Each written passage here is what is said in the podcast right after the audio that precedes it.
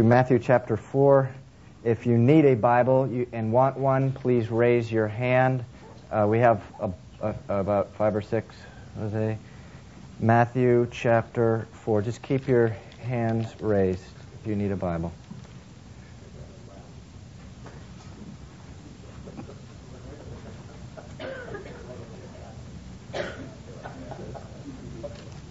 Okay, please rise for the reading of God's Word. We are in verse 1. We'll be reading through verse 11.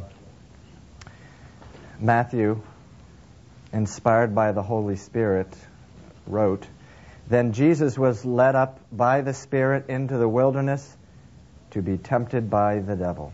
And when he had fasted forty days and forty nights, afterward he was hungry.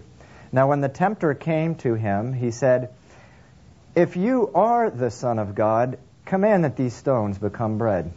But he answered and said, It is written, Man shall not live by bread alone, but by every word that proceeds from the mouth of God.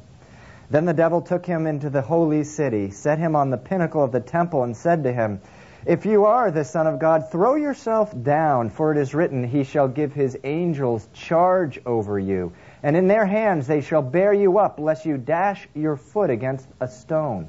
Jesus said to him, It is written again, You shall not tempt the Lord your God. Again, the devil took him up on an exceedingly high mountain and showed him all the kingdoms of the world and their glory. And he said to him, All these things I will give you if you will fall down and worship me. Then Jesus said, Away with you, Satan, for it is written, you shall worship the Lord your God, and him only you shall serve. Then the devil left him, and behold, angels came and ministered to him. Let's pray. Father, I just pray that um, from and in this word, that we will see, Lord God, what you have to tell us about temptation and about living a life that is pure after you, Lord. I, I just pray, Lord, that um, although to many of the, us these images seem a little strange, that you will just make them very common to us and, and clear to us, and, and uh, that you will just open our ears and our eyes and hearts, Lord, to what the Holy Spirit is saying to us this morning. We pray this in Jesus' name. Amen. Okay, please greet one another. Jesus went to the cross. He was the perfect Lamb of God. He walked through the most unimaginable temptation unstained, and he did it for you and me. Here in Matthew 4, we see the very beginning of Jesus' ministry. At the end of chapter 3, he is baptized and he's anointed by the Holy Spirit. Now he's ready for ministry. What is his first act of ministry? He retakes what had been lost in the Garden of Eden. The deception in the Garden of Eden, the first work of Satan. Satan got a little opening. That's all he ever needs. Is just a little, just a little hunger, little covetousness, a little pride, and he got his opening. And Adam and Eve fell and drew, were drawn into rebellion against God. So here we are in Matthew 4, the first thing Jesus does. And he does it for you and me. He goes and retakes what had been taken. 1 John 3:18 says this, "For this purpose Jesus was manifested to destroy the works of the devil." There's so much to learn from him about how to handle temptation. Last week we learned that when we are tempted, we should do the same thing that Jesus did when he was tempted. When we're tempted immediately, we should go to God's Word as a point of reference. We should not reason with Satan. We should not reason with him like Eve did, when, who, after being tempted, she looked back at the fruit and she said, "Oh, isn't that? Uh, it's just pleasant to the eyes." hmm, it, it, it's good for food. And then she thought, hmm, it'll make me like God. And then she took it and she ate it. We should not reason with temptation. Rather, we should be prompt. We shouldn't hang out and play with temptation. Uh, we, as if we're stronger than it or stronger than Satan, we should uh, leave, flee, and be prompt. Apart from Christ, we are weak. If we stay, if we stray, if we leave the, the, the pasture that the Savior has marked out for us, and everybody who has given their life to Christ has, has a pasture marked out for them. If we leave that, we go to a place where we're weak, we're vulnerable, and, and we're apt to fall. We left off last week uh, after Jesus responded to the uh, first temptation. Satan had said, If you are the Son of God, this is verse 3 Command that these stones become bread. But Jesus responded, It is written, Man shall not live by bread alone, but by every word that proceeds from the mouth of God. And before we move on to the second temptation, I, I want to just go over a few things. You know, it says there in verse 2 that Jesus fasted 40 days and, uh, and nights, and, and he was hungry, it says. He was hungry. Now, you should know uh, that this was not the first time that he was hungry. He was hungry all along. I mean, he was like you and me, and after a day of not eating, he was hungry. In, in, in Mark 1.13, it says that Jesus was in the wilderness 40 days, tempted by Satan. In other words, he was tempted all along. What we see here in Matthew 4 was the climax of the temptation. It's when, you know, Satan would just really, really try to, to, to you know, play the cards. And um, all along, throughout, from day one, though, uh, Jesus was being tempted, t- tempted. And let me tell you, um, there's a, he, he could have taken comfort in sin at any time, a comfort in sort of breaking the fast. And there is a certain comfort that sin provides when we are in a season of hardship. When we're in a season of hardship, there's a, there's a comfort that it provides. And, and, and, and, you know, if you're a season where God has you alone, and whether people are around you or not, there, we go through seasons where we just feel alone, isolated. Sometimes weeks or months go by, we can't stand it. There's a real comfort in just going to a bar or a nightclub and, and, and there's a real comfort in that. And you, you wind up with, with people uh, that you really shouldn't be around and doing things you, you really shouldn't do, but uh, there is at least some comfort from the prison that you were in. I remember seven or seven and a half years ago, Stephanie and I lived in Miami, and I felt that um, God was really leading us to come up here to Boston, and so I applied for a job up here, and uh, miraculously, I, I, got an interview with the company, and uh, I interviewed, and it went extremely well. And we went back to Miami, and I had, you know, I was all set that this was it, and I was really excited, and, and this was going to come in, and and uh, so I was just waiting by the phone. And after a week, the phone didn't ring. And after two weeks, the phone didn't ring. And after three weeks, the phone didn't ring. And by then, just my heart just had sunk. And, and I was just in, just discouraged. And, and I remember being on a business trip in New York, alone, all by myself in a hotel room. And I was just so discouraged because, you know, I, I just had my heart set on that job up here. And, and uh, I remember uh, starting to think, you know, like Psalm 73 says, the psalmist says, "Surely I have kept my heart pure in vain." I, and I just said, you know, I just, I just want to get some comfort from this discouragement. Some, I just want to, and I was thinking about just fleshing out, doing something just to flesh. I was not a good thing when you're alone in New York and discouraged. It's not a good place to be. And and the thing is, I for a whole half hour, I just laid in my hotel bedroom and and thinking seriously, seriously about doing something really stupid. And you know something? I was an assistant pastor at a church. I had uh, God had given me everything. I had a good job. I had a great family. I had everything. But you know something? So did Adam and Eve in the garden. They had everything. So did King David when he stole Bathsheba from Uriah and then had Uriah killed. And then, and then God came to him and, and said, David, I gave you everything. If that wasn't enough, I would have given you more. Why did you despise and go and take what was not yours? Why did you despise me, actually, is what he said. Why did you despise me and take what was not yours? That is what giving into temptation is after God has filled your life with Him. It's despising God. Uh, but the problem is this the eyes of man are never satisfied. So often, man loses sight of everything that God has filled his life with, and he despises it. He gives in to temptation, and then when the consequences of sin come, gra- uh, come in, sometimes gradually, sometimes like a bolt of right- lightning, the reality of what happens comes tumbling in, followed by sorrow, despair, and misery. But anyway, back to my story. I'm sitting in this hotel room by myself blinded with self pity, thinking utter foolishness.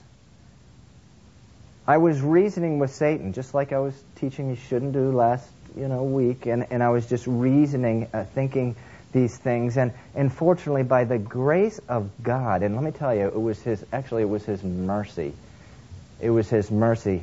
The Lord lifted the veil from my eyes, and I realized this was a test, and, and I chose to follow God and, and not give in to that temptation. And I, I just really thank God. But, uh, you know, there would have been a temporary comfort if I did. There would have been. There is a comfort when, when uh, you've been single longer than you'd like and you just go flesh out for a night. Th- night. There is a comfort when you've been hurt by someone and hurt and hurt and hurt again to hurt them back.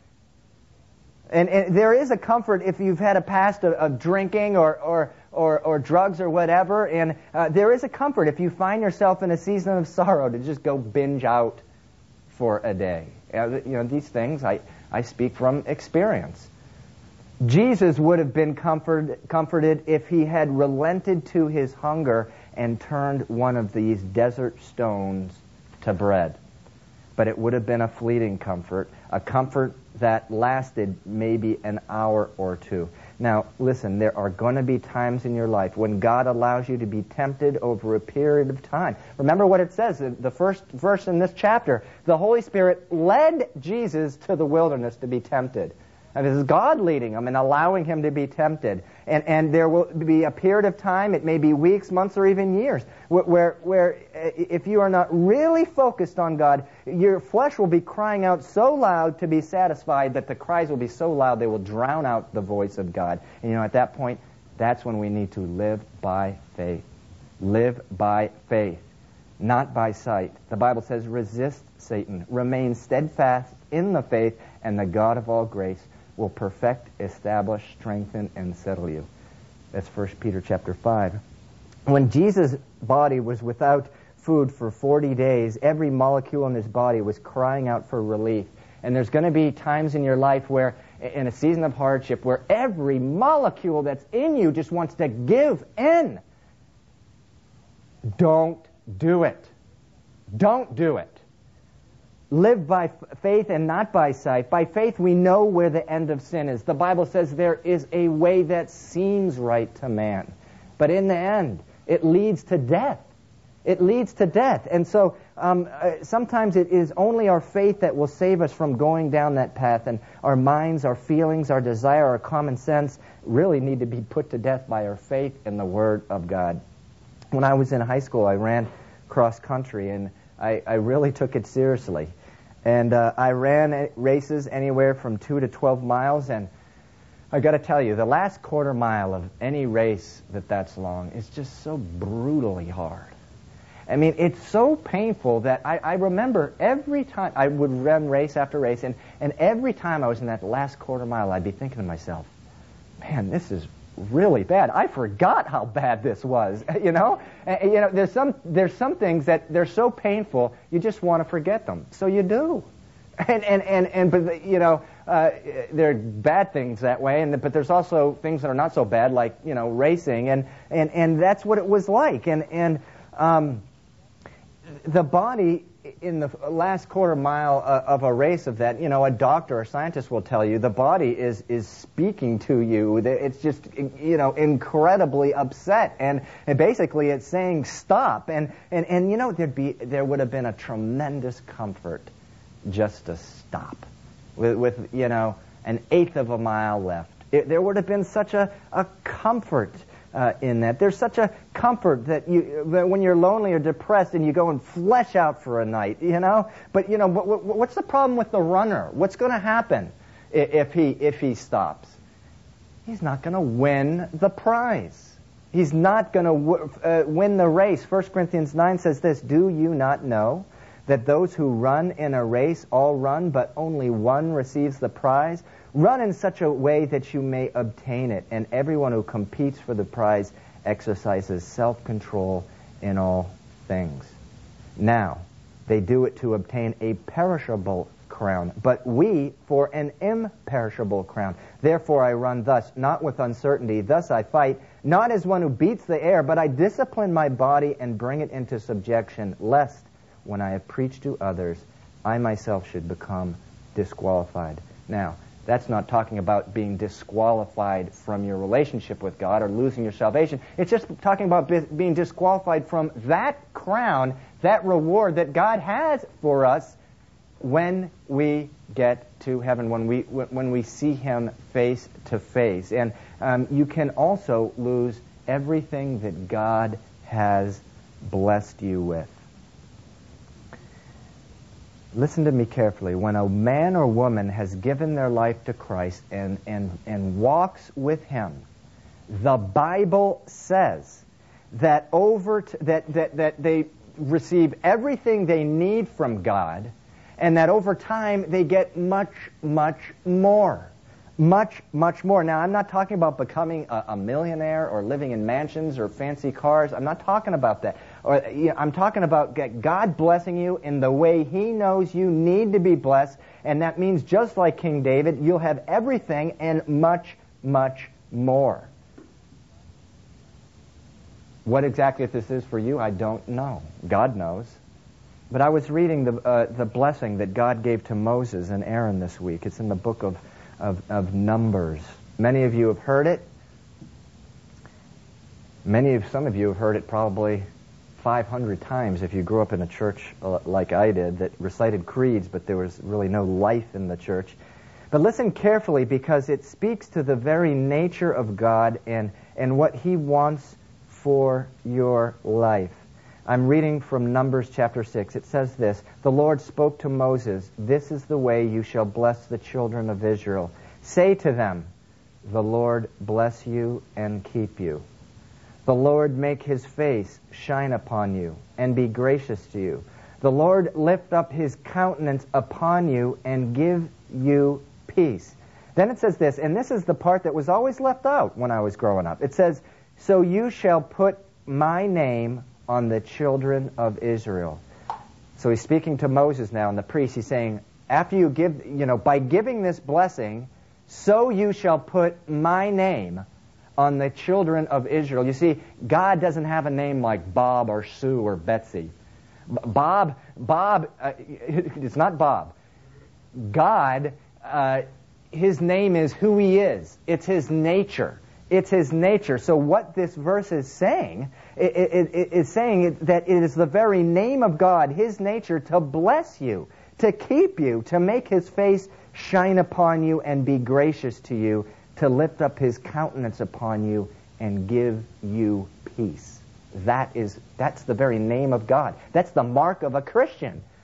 To, to, be filled with the grace of God and have his, his face shine upon you and, and to be kept and blessed by God. That's the mark of a person who follows Christ. Now, why am I saying all this? To remind you that if you've given your life to Christ, God will give you everything and more. But just as the Holy Spirit led Jesus into the wilderness to, to strengthen him and prepare him for the cross, He will lead you into the wilderness to, to strengthen you, to deepen you. Don't give in. Don't give in. Resist him. A man or woman in Christ has everything, but so often I see that in a moment of weakness, he or she loses the battle, they follow the temptation, and God cannot bless that kind of life. No more than you can bless your kid with money, uh, you know, a, a large allowance if you know they're just using it to buy drugs. I mean, what kind of loving parent would do that? And, and, sometimes God has to take away the blessing to get back our attention, and sometimes He takes everything. And, and I've seen this so often. Someone decides to, to, to, to just to follow after temptation, and man, they lose everything. Their, their family, their friends, their possessions, their money, uh, their mind. And, and they get to the bottom of the barrel and they look around with horror why? Why did I do that? Why did I follow that thing? I had everything. The good news is that if, if we follow God, who is full of grace and mercy, and we do fall away, that we, we, we worship a God of grace. And that's the whole, that's another sermon uh, but this is another sermon, but the prodigal son had everything. He had everything. And, and he uh, decided to follow his flesh and flesh out for a long season, and he lost everything. But he made a choice to go back, to go back to God. And, and, and a lot, not everything, but a lot was restored. Most everything was restored. He, he'd never uh, lose that sorrow from, from you know, the fact of failure uh, in failing his God. He probably had some lifelong issues with his older brother that he had to deal with. But so much of what the locust had eaten, what Satan had eaten, was restored to him. That's, that's the, the God of grace. But, but I think if, if you were to talk to the prodigal son, he would tell you a lot was lost permanently. But um, the God of grace will restore us. But let's move on to the second temptation. The second temptation.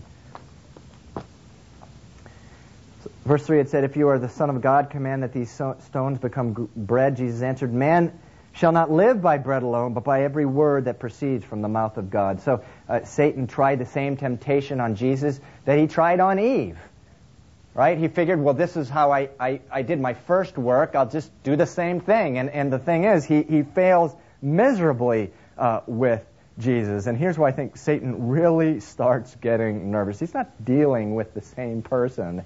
Uh, but uh, any event, uh, so Satan decides to uh, basically a much more profound temptation, uh, and so uh, is needed to, to, to, for Jesus to fall. So um, he says in verse 5, it says that then the devil took him up into the holy city, set him on the pinnacle of the temple, and said to him, If you are the Son of God, throw yourself down, for it is written, He shall give his angels charge over you, and in their hands they shall bear you up, lest you dash your foot against a stone.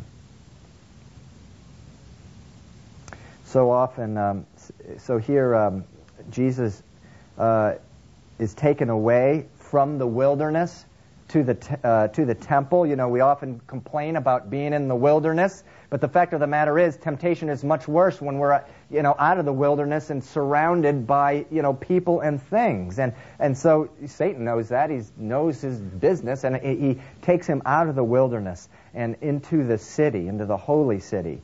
Now it's interesting here that uh, Satan and Jesus walks, walk into the temple. They go into the temple. No one recognizes them. Why? Jesus hadn't started his ministry. Uh, and uh, the, the, miracles and that, that, type of thing, which drew enormous crowds, had not started. Um, Satan, uh, it's interesting, he wasn't, uh, no one uh, recognized him either. It says something about the spiritual climate uh, of, of, of, the time. But anyway, um, notice that with the first temptation, Jesus used Scripture to withstand it. Then Satan says, well, you know, if he's going to use, uh, okay, Christian, you want to, uh, use Scripture, so will I. Satan knows the Word of God. He's been twisting it, manipulating it, and use it to his own advantage for, for 6,000 years. And so he quotes Psalm 91, which is there in verse 6, um, which says, Satan says, He shall give his angels charge over you. And there's a couple things about that verse, that's Psalm 91, verse 11, uh, which I want you to see. One, Satan uh, will do, does here, which he will do with you often. He, he misquotes the verse and he uses it out of context. Now listen carefully. I will correctly quote Psalm 91. Listen carefully. This is Psalm 91, verse 11. He will give his angels charge over you to keep you in all thy ways. Satan left out the last part, the most important part. He, he just took it out. It was convenient for him to do it, and he took it out and, and, and he just uh, says, Jesus, jump off the cliff. After all, you know, God will give you uh, his angels. But this is, that is not what the verse says. The verse says that God will give his angels to Jesus, and for that matter, his power and his angel stuff, to keep us and him walking in all the ways of God. Not so that he could use his own, uh, his uh, own power to exalt himself like a, you know, like a toy, like, like playing with power of God like a toy. When you are being tempted to evil, make sure the Bible verses that are going through your head say what or mean what they say or say what they mean. If you're being tempted to evil, for example, and 1 Corinthians uh, 6:12 comes into your head which says all things are permissible, just remember the last part of the verse. All things are, are permissible, but not all things are beneficial. So we learn that uh, Satan, when tempting, will misuse Scripture, will cut a verse right in half and, and you know, hand it to us. The next thing I want you to notice is that this temptation uh, is a temptation, and I found this very interesting as I was uh, preparing. This temptation is a temptation that Jesus gets for the rest of his ministry. And, and, and again, God here is uh, preparing his son for the cross. So many times during this miracle, uh, people would go up to Jesus, hey, Jesus, just show us a miracle. Come on, we want to see a miracle. And, and, John 6, verse 30 says, What sign will you perform that we may see it and believe you? That's what the crowd said. Matthew 12, 38, then some uh, scribes and Pharisees answered Jesus, saying, Teacher, we want to see a sign from you. And you actually see this over and over again. And he always refused, just like he did here in Matthew 4. He always refused. This second temptation in Matthew 4 um, would be a pattern, really, uh, for Jesus, uh, a temptation that he would uh, suffer literally to the end of his life. Please turn with me to Matthew 27. Matthew 27.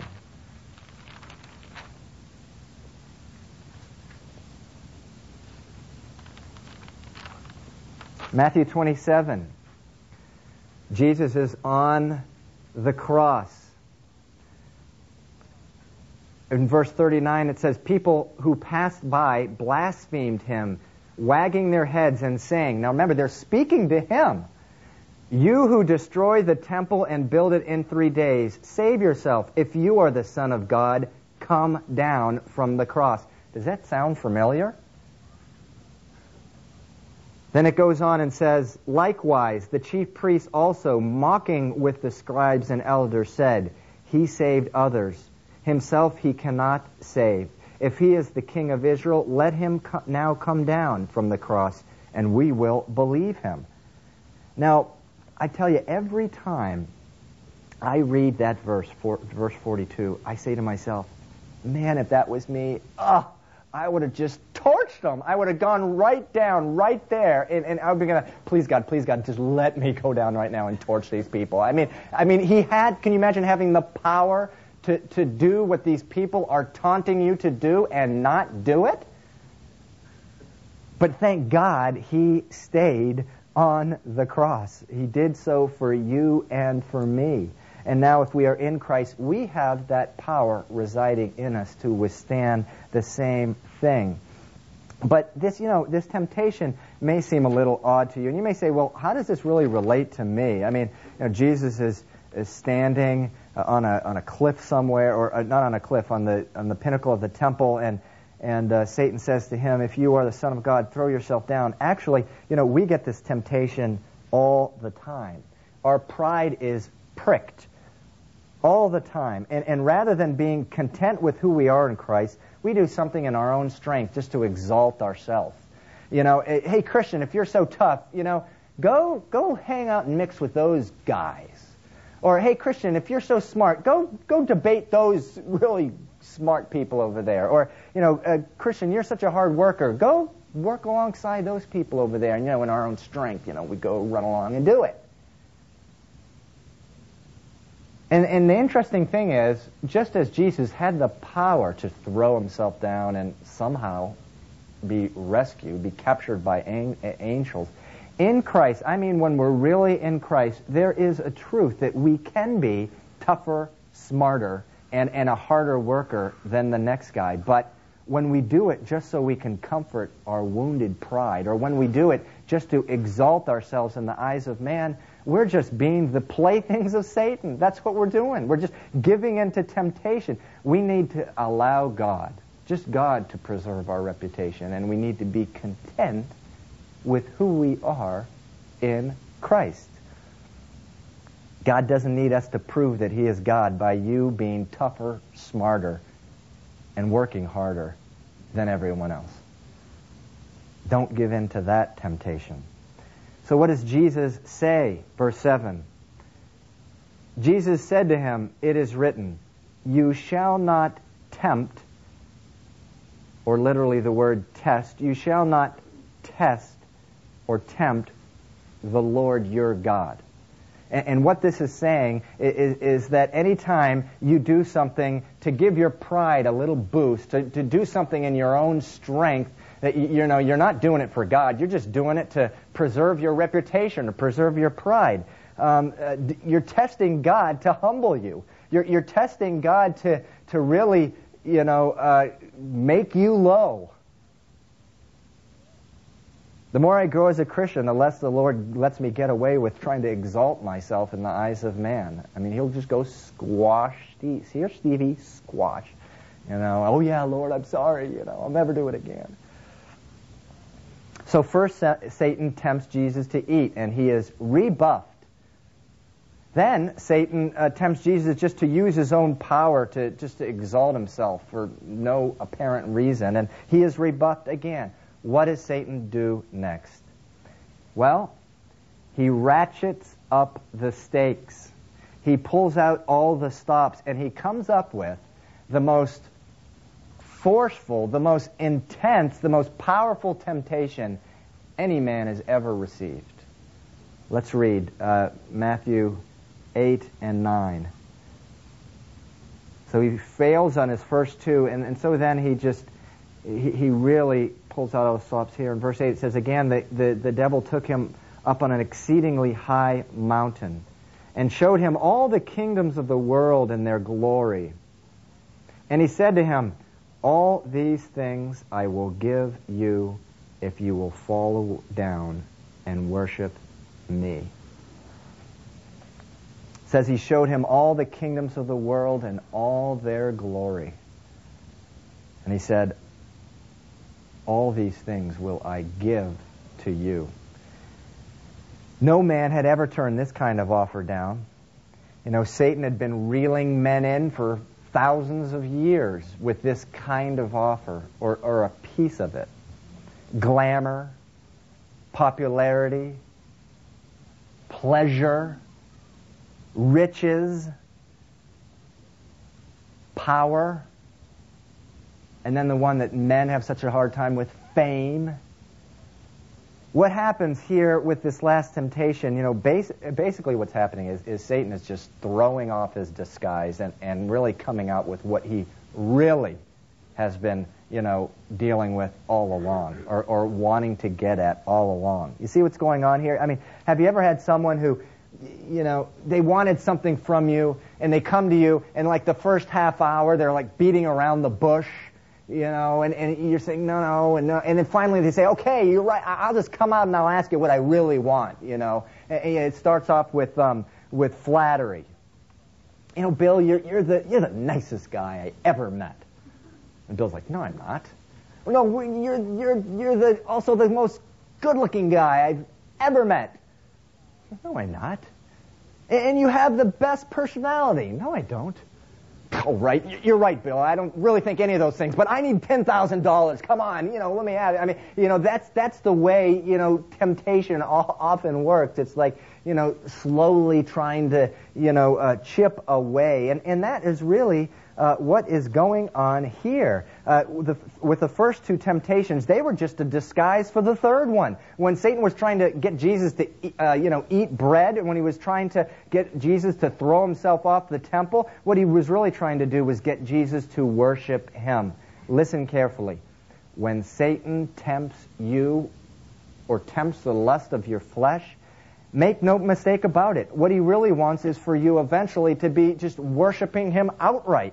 This is his aim. When a person has given over to the lusts of their flesh and their lusts are completely dominated with whatever it is drug, sex, money, a relationship, whatever really, they are worshiping Satan. That's what the Bible says. They may not see Satan in front of them, uh, but, but they're, they're, they're, they're worshiping everything that Satan represents. 1 John 5.19 says, the whole world is under the sway of the evil one. And Jesus really puts it more bluntly in John chapter 8. In John chapter 8, he appears to be dividing everyone into two categories the children of God and the children of, of the devil. And, and, and, and if you're not worshiping God, you are worship, worshiping something opposed to God, which is everything that Satan represents. And that's why the Bible says the whole world is under the sway of the evil one. We were made to worship. We were made to worship something. The Bible says that God has put eternity in the hearts of man. We, we, we have to worship something. And, and, you know, why not worship Jesus? Why not choose to worship Jesus? I mean, he, he wants nothing more than to bless you and keep you, to make his face shine upon you and, and be gracious unto you, to, to lift his countenance, just to, to bring you into his, uh, to his presence and, and, and give you peace. That's what Jesus wants to do. And, and, and that's what comes about by, by worshiping him. So here in uh, Matthew 4, Satan just comes right out and says it. Okay, Jesus, if you really want to know what I'm after, it's this. Fall down and worship me. What does Jesus say? What does Jesus say? Verse 10 Then Jesus said to him, Away with you, Satan, for it is written, You shall worship the Lord your God and him only shall you serve. So he said, Away with you, Satan. Some translations say, Get behind me, Satan. Now, about five or six years ago, I was feeling really spiritually tough. And uh, I bought this pewter mug for one dollar. And I, and I saved so much money. I said, why not put an engraving on it? So I, I felt so spiritually tough. I said, I'll choose this verse, Matthew 4:10. Away from me, Satan. So I put. So uh, Amy, Scott's wife, Amy, was working right next to an engraving uh, place in the mall. So she took it for me, and and I didn't actually put, uh, you know, the. I know this is weird. I'm sorry. You just have to excuse me. You know, Matthew 4:10. Why do you choose that? But I didn't put the actual words. I just put Matthew 4:10. So Amy gives the, the pewter mug and says, you know, uh, he winds up talking with a woman and, and uh, says, oh, a Bible, the, the woman behind the cash register, oh, a Bible verse. How nice. What, so what Bible verse is this? And Amy says, away with me, Satan. And the woman's like, what? you know, you know, she, sure she hurried up with the, you know, cash register then, but I'm sorry, there's a it, weird streak in me, and, uh, but I still have that mug. And, and, you know, the truth of the matter is life is a spiritual battle. You know, uh, there is a tremendous spiritual battle going on in the world, and the Bible says that our battle is not against flesh and blood. We may see something that looks material in front of us, a, a person, a, a, drink, or whatever. But the Bible says, you know, our battle is not against those things. It's against, and this is the, the, the Bible's uh, verse, not mine. It says, against spiritual hosts of wickedness in heavenly places. There is a safety and rest from all of that. There is a safety and rest from, in what the Bible calls the everlasting arms of God. Under the shelter of his wings, there is a safety and rest from it. Jesus says in Matthew 11, Come to me, all of you who are weary and heavy laden, and I will give you rest. Why not line up behind Jesus, who has already done all the work for us? What he did here in Matthew 4, he did for you and me. If you're out there on your own, trying to fight the battle of the world, you're going to lose. If you've never given your life to Christ, or if you're just losing this battle because you've been straying from that marked out pasture that God has prepared for you, please come and talk with me after the service and let's just pray about that because there is a power. There is a power. There is a place where we can we can rest. There's a power to overcome. The Bible says, "Greater is the power in you." Greater is the power in you, says the Bible. What a glorious Savior. The, the, the, the story here ends with verse 11. It says, Then the devil left him, and behold, angels came and ministered to him. Let's pray. Father, we thank you that uh, how this story ends, Lord, with you ministering to your Son, even as he ministers to us, Lord, as we resist temptation, as we resist the devil. God, I just pray that um, these things which we read here would be more than just things we think of as superstition, Lord. That the, just the reality of them would just seep into our hearts and our minds, Lord God, that we may line up behind Christ, that we may stay in that pasture which your Son, our shepherd, has marked out for us, Lord. God, I just pray for anyone in here, Lord, who just needs to be reconciled to you or needs to just find that place of pasture, Lord. That you would bring them there, Lord. God, we, we thank you. We thank you for your word and for speaking to us this morning. In Jesus' name, amen. Okay, God bless. If you need prayer, please come up.